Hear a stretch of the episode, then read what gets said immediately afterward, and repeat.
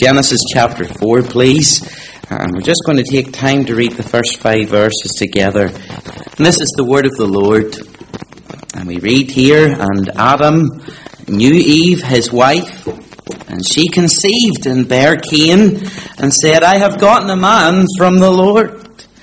And she again bare his brother Abel, and Abel was a keeper of sheep, but Cain was a tiller of the ground.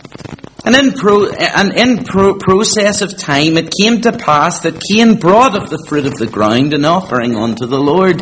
And Abel, he also brought of the firstlings of his flock and of the fat thereof.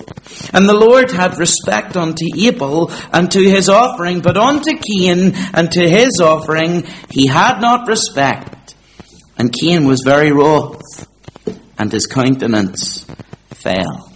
We trust the Lord will bless the reading of His Word uh, to each of our hearts this morning. Now we've arrived at our 11th study in the book of Genesis, and in recent times we've looked at Genesis chapter 3.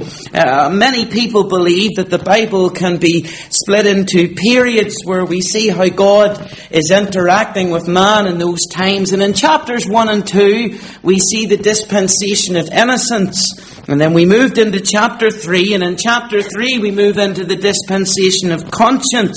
Now, man being aware of his sin. And of course, if Genesis chapter 3 deals with the root of sin, Genesis 4 deals with the fruit of sin. Really, Adam and Eve could never have imagined the consequences and all the fruits of their disobedience to God in the Garden of Eden. I'm sure if they had been aware of all that would follow, they would have thought twice before being deceived by the serpent. Found here in chapter 4 is the story of two sons, the true story of two sons, Cain and Abel.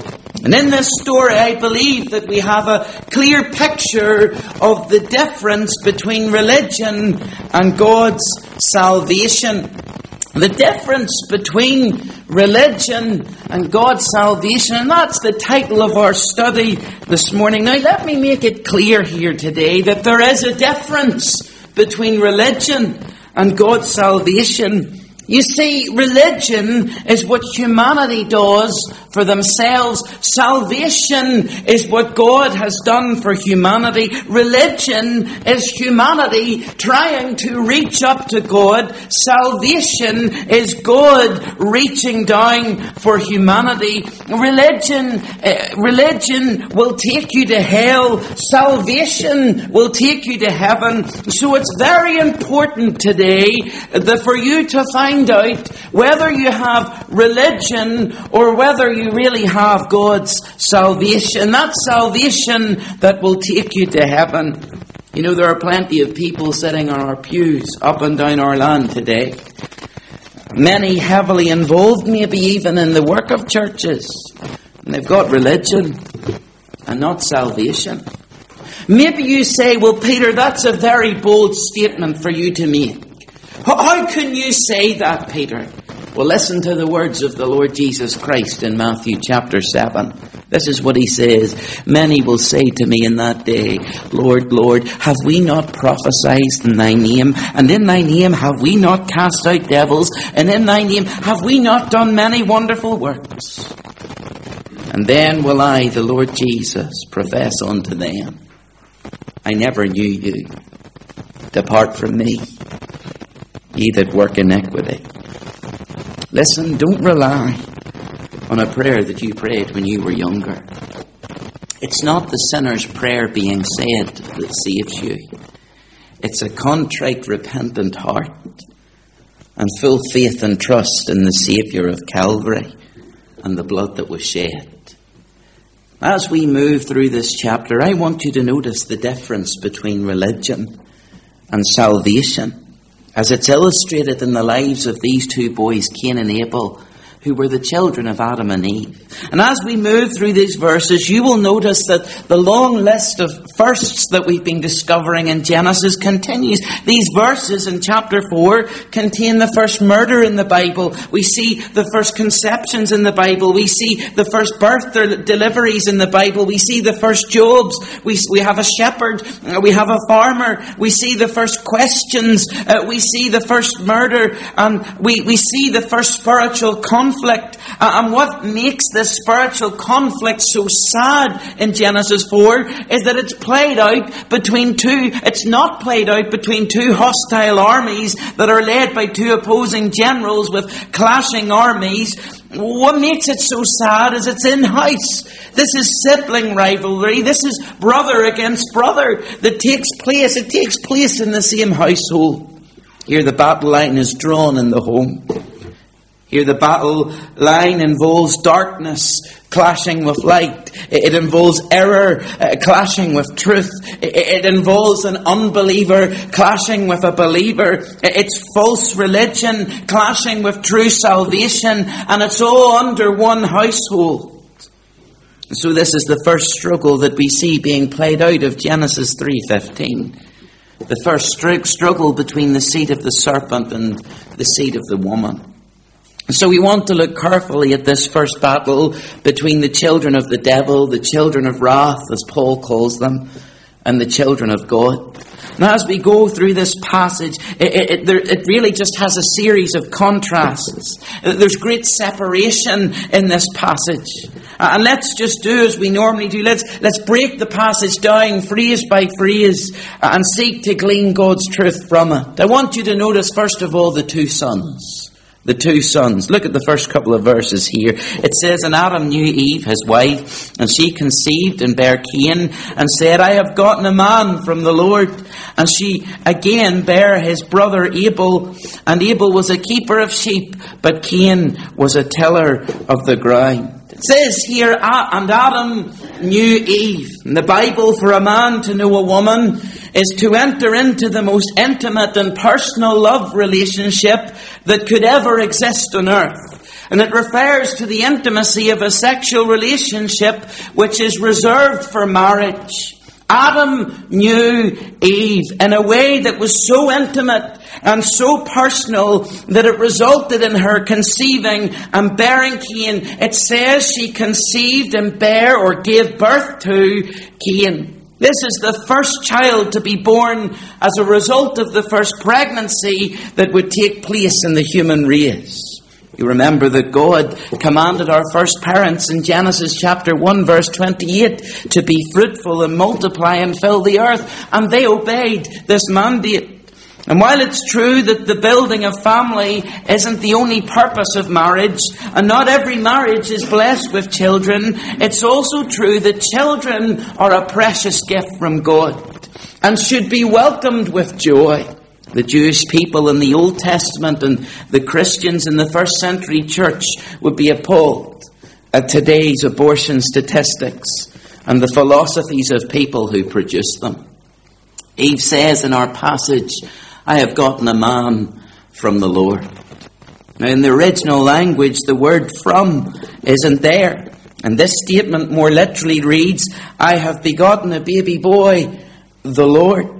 I've gotten a man literally means it's, it's just a baby boy. It's a boy that is a baby. I've gotten a baby boy, the Lord. And so in her mind, either this conception and delivery has come about with the help of the Lord, and that's very possible, but a lot of commentators believe that, uh, that Eve's expectation is that the answer to the promise of chapter 3, that a Messiah would come, has been answered immediately, that this child would be the Savior. But of course it was the very opposite.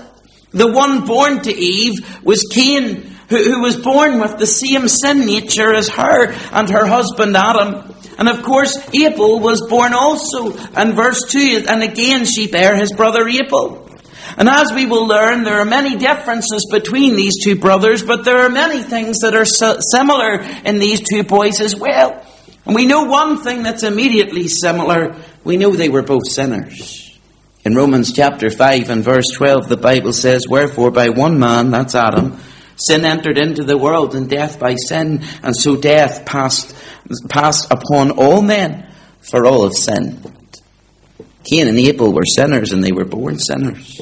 The very sin nature that Eve herself had come to possess and had passed on, as she had passed on to her two sons, for Adam and Eve are now plagued with, with a sin nature in their heart and in their soul. There's this nature to sin, a, a desire to sin, and be, this is all because of Adam's original sin.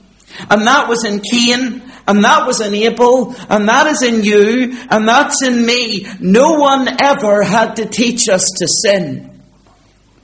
We had to be taught not to sin. And we learnt this through the scriptures. You know, they shared the same environment, these two boys. They were brought up outside the gates of the Garden of Eden.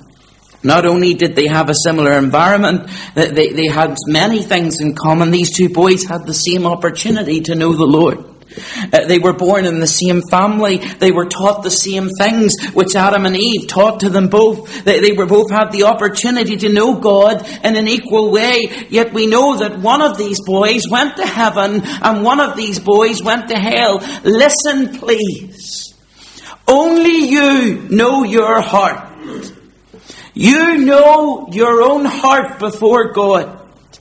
And can I ask, are you just religious and turning in and sitting in the pew and going through the motions, or are you saved? Only you truly know that. You know your heart's position.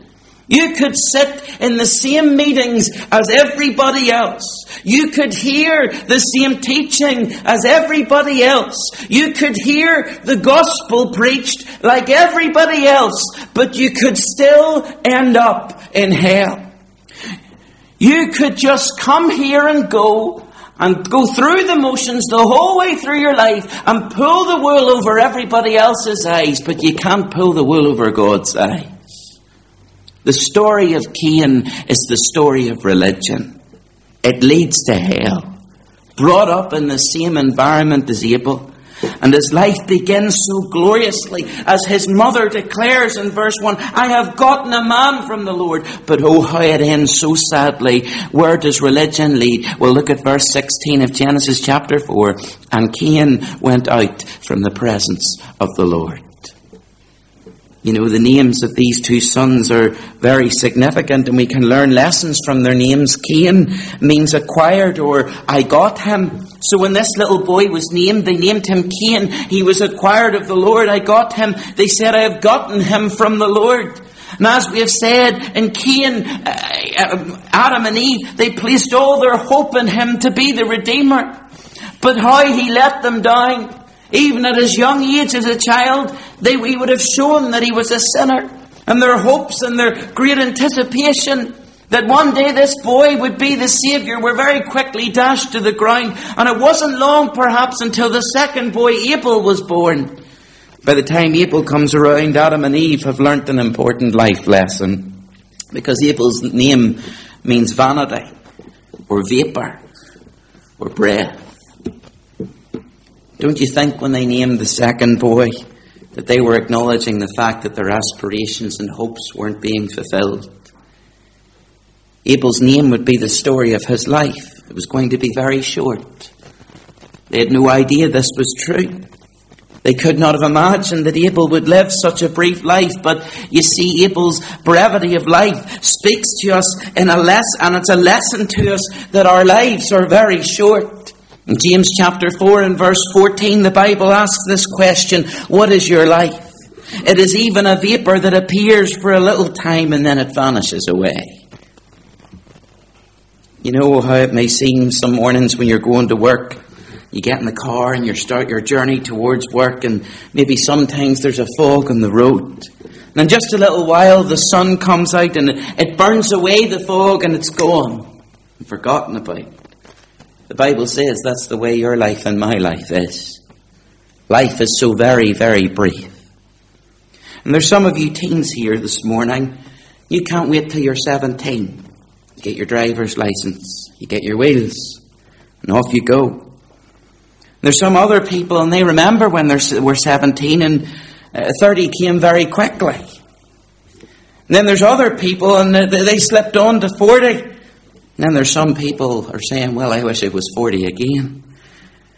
Listen, this morning, life is very brief. Life is slipping away from every one of us at every moment. And just you remember what's done for the Lord Jesus Christ is what will last. What are you going to do with the rest of your life? Maybe you think your life is mostly spent. Maybe it is. What are you going to do with the rest of your time that the Lord has given to you? What are you going to do with your life? Young person, don't waste your life. Only what's done for the Lord Jesus is going to last.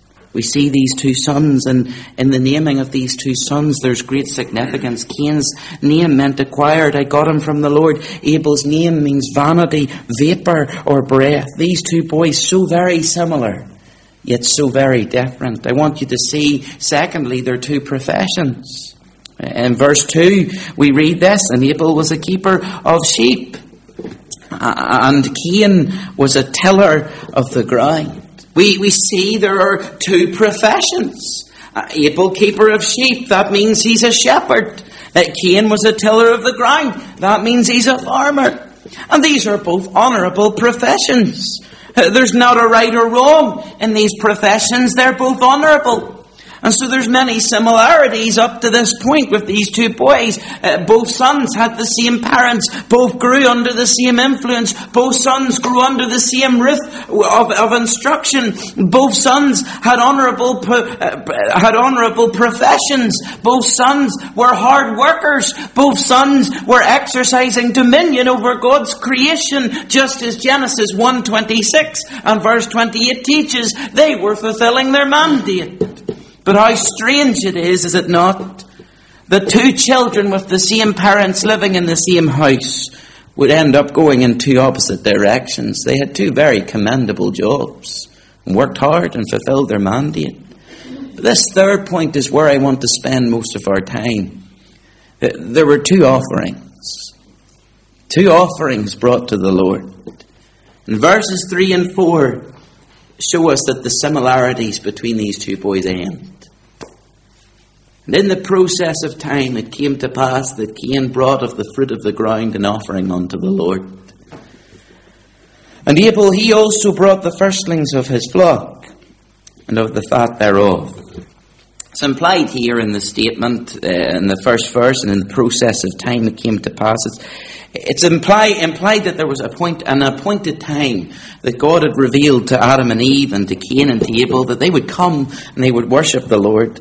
Just like there's an appointed time that you and I have been assigned to come and worship the Lord, that's today, that's the Lord's day. You remember how the Lord at, at this stage has set out the Sabbath day as a day that's set aside. It was established in the creation ordinances. We learnt that in chapter 2. So the Sabbath is already established. And they would come at an appointed time to worship God. Now, it doesn't say that this was on the Sabbath, but the text certainly implies it. Uh, and let me say this if you've switched off, please listen to what I say just now. All worshippers, all worshippers must bring a sacrifice. All worshippers may not come with empty hands and empty heart to the house of the Lord. All worshippers must bring that which they will give to God. Can I ask you, dear Christian, what sacrifices have you made for the Lord this week? You see, in the New Testament, we read in Romans 12 verses 1 and 2 that we're to be a living sacrifice placed on the altar. That we're to give our whole lives to the Lord as well as our gifts. Our lives are to be a living sacrifice and we're taught to give our all to the Lord's work. Well, here they, the two brothers, they bring two offerings. They, couldn't come into the presence of the Holy God and be received by a Holy God in their sinful state. No sinner can enter into the presence of a Holy God without a blood sacrifice. And we'll come back to that point. Both brothers come before God with their offering. The Bible says Cain brought his offering. In verse 3, he brings the fruit of the ground. Verse 4, Abel brings his offering. It's the firstlings of his flock and the fat thereof. And I want us to look at the difference in these two offerings because the difference in these two offerings, these sacrifices, is the difference between religion and salvation. You keep your finger in Genesis 4, please, and take a journey into the New Testament, please, to Hebrews chapter 11. Hebrews chapter 11, please. And the verse 4.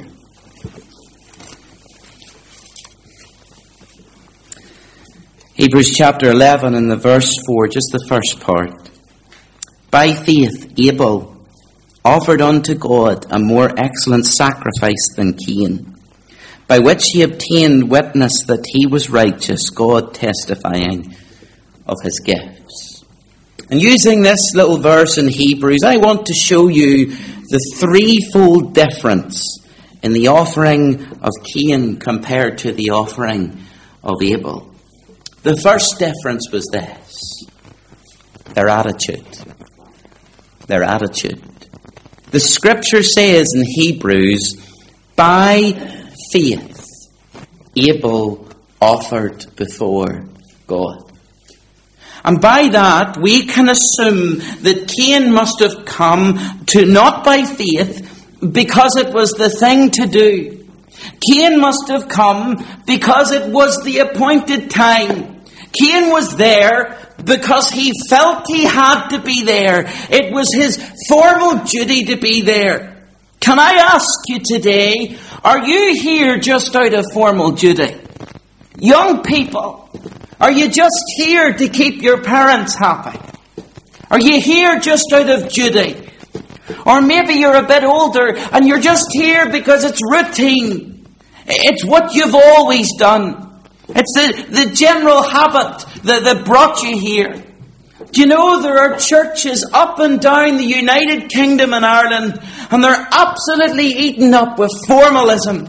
People who are just there out of formal duty. Do you know there are multitudes of people who come to the meeting of the church and they come to church services, but they never actually make contact with God in their experience of so-called worship on Sunday. They just simply walk in and walk out the doors of a church building. They go through the motions. They listen to the singing of the hymns, maybe even take part in the singing of the hymns. I know of people who just lamely sing hymns and they don't even think of the words that they're singing. These people who bow their heads when somebody says bow and they stand when somebody says stand. And it's just an attitude of pure formalism. They just go to church because it's the thing to do.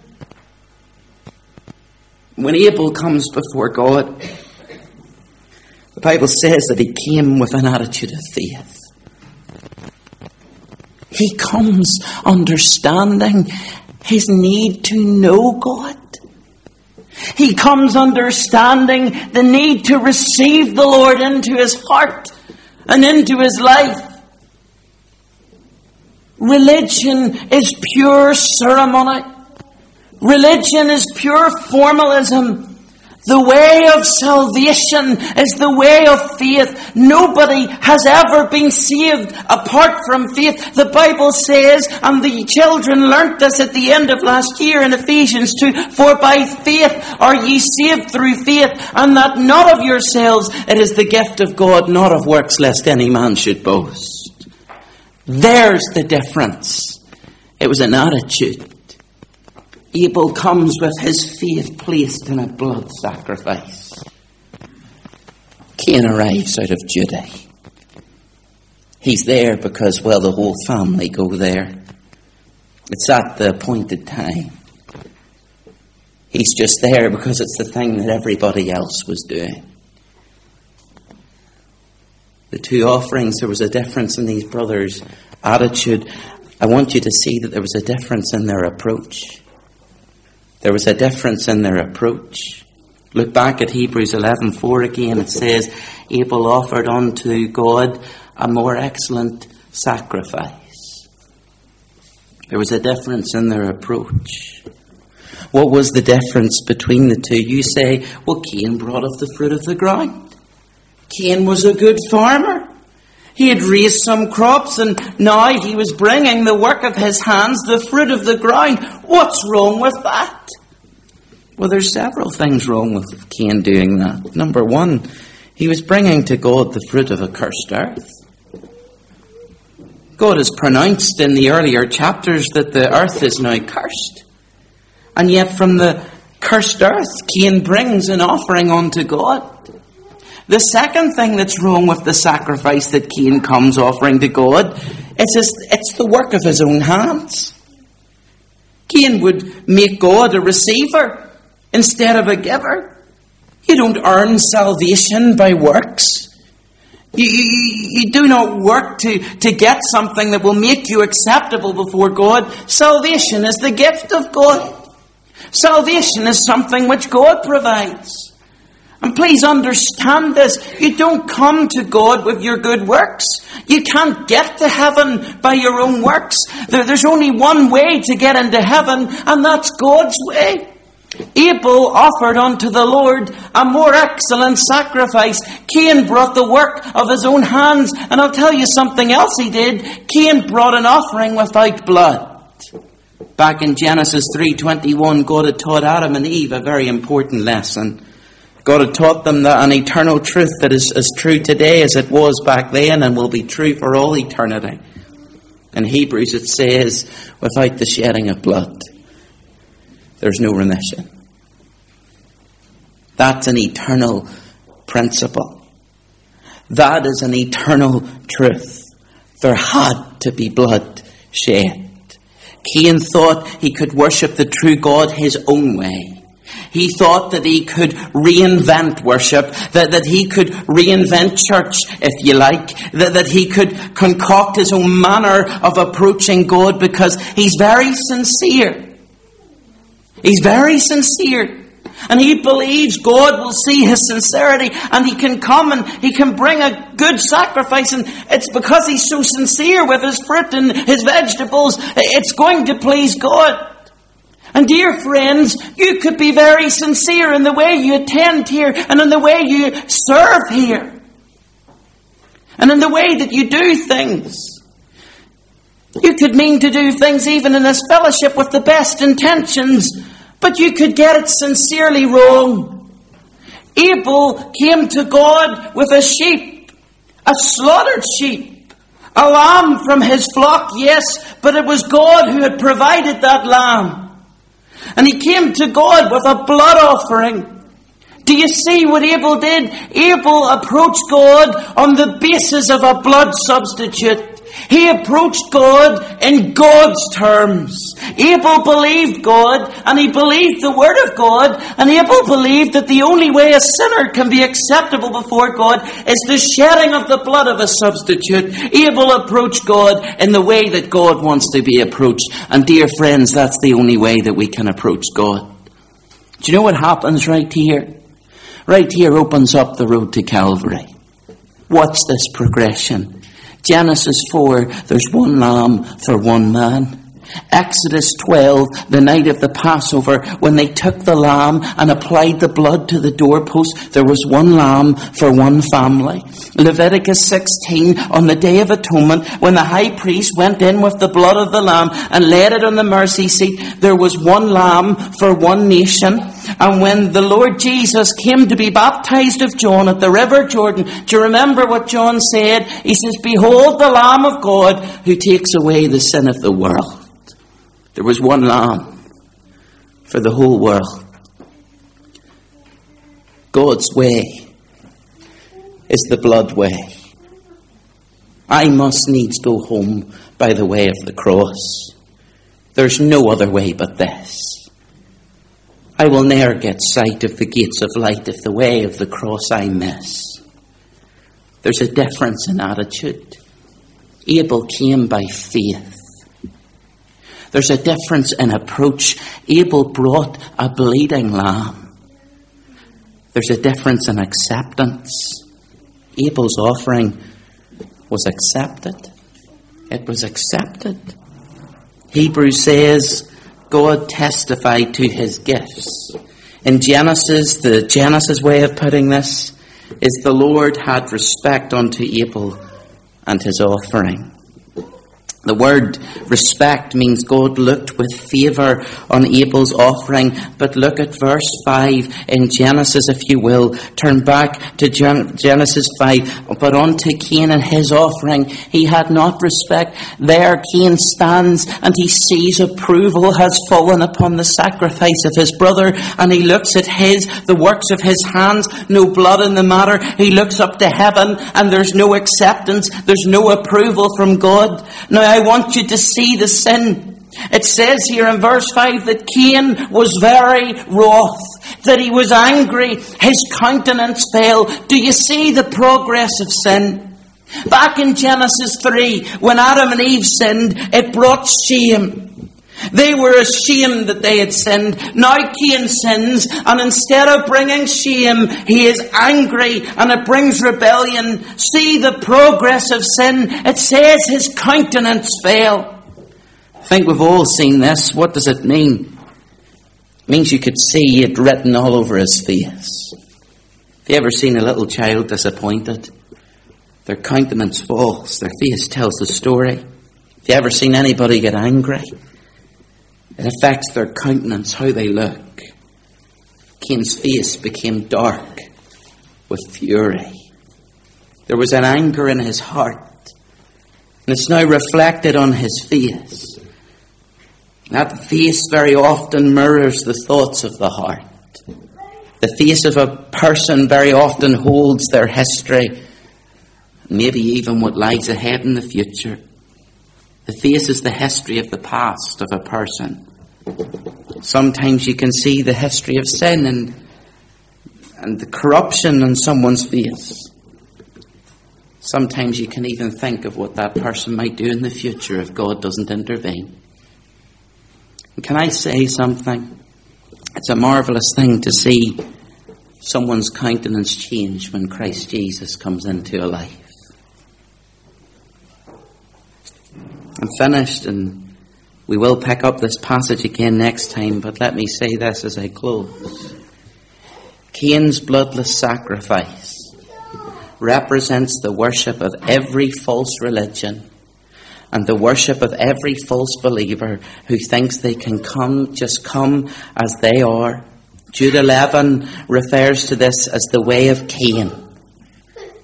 It is the way of, of defiant disobedience against God. It's referred to in Psalm 1 verse 6 as the way of the wicked. It's referred to by the Lord Jesus in Matthew 7 as the way that is broad uh, that leads to destruction. This is the path that Cain chose to travel and he turned up to the worship service. But he wasn't worshipping. He got his attitude wrong. And he got his approach all wrong. And today, I don't know your heart, nor does anybody else around. You could be sat in your suit, well turned out. You could be sat dressed in your Sunday best, well turned out. But the Lord knows your heart, and you know your heart. You could be standing in the shoes of Cain, refusing the offer of the gospel, refusing the mercy of God, refusing the offer of the cross. You, you could just spend your life listening to it and not responding, and you might want to come your own way to God. That's Cain. Or you're Abel today. You recognize your own sin. You confess your sin. You see that there's a blood sacrifice that's been made. You believe in God through His Son, the Lord Jesus Christ. And your whole life and all of your sin is under the blood of Jesus Christ. So uh, this is the offer that God makes to you. He spoke it through the prophet in Isaiah when God said, Come, let us reason together, says the Lord. Though your sin be as scarlet, they shall be white as snow. Though they be red like crimson, they shall be as wool. Each of us need to have our sins forgiven, and it starts with faith and trust in what Christ has done at the cross of Calvary, in repentance of sin, and realize, realizing that our own way doesn't lead to heaven. We need sins forgiven. You cannot come into the presence of a holy God without being under the blood. The blood that Christ shed at the cross. That blood is still offered to you today. And for what is to the world a gory story, is a glory story for each one of us if we would trust in Christ. If you're saved here today, don't become complacent in your walk. God calls you to lay your life on the altar. Can I ask you, did you do that in the past week? Saviour, thy dying love, thou gavest me, nor should I aught withhold, dear Lord, from thee. In love my soul would buy, my heart fulfill its vow. Some offering bring thee now, something for thee. We're going to sing as we close this part of our service. We're, we're going to sing Rock of Ages, Cleft for Me. The, the hymn had possibly changed, but it's The Way of the Cross Leads Home. And I will pray and we'll sing The Way of the Cross Leads Home uh, after we have prayed. Let's pray together as we respond to God's Word. Our Father, we bow in Thy presence today. Father, Your Word weighs so heavy in our hearts today. For Father, for those of us who are trusting Thee, we praise You for the sacrifice of Calvary. We thank You, Father, for our Saviour, the Lord Jesus, the one who offered Himself for us. We thank you for the Lamb of God which taketh away the sin of the world. And Father, we realize without the shedding of blood there is no remission for our sin. So, our Father, for those of us who are trusting in faith in the Lord Jesus Christ, we pray that you would help us to walk according to your will and purpose. That we would walk and show lives that are forever with gratitude for all that you have done for us. But Father, I pray for those who maybe sit here this morning and maybe everyone else around, Father, believes they're saved. Father, I pray for those whose hearts are cold, those who are just doing things their own way. Father, I pray that even today that you would save and move in lives. For Father, we have been taught from your word this morning there's only one way to approach our God, and it's through our Saviour, the Lord Jesus Christ. Father, bless us. And we pray this in the Saviour's name. Amen.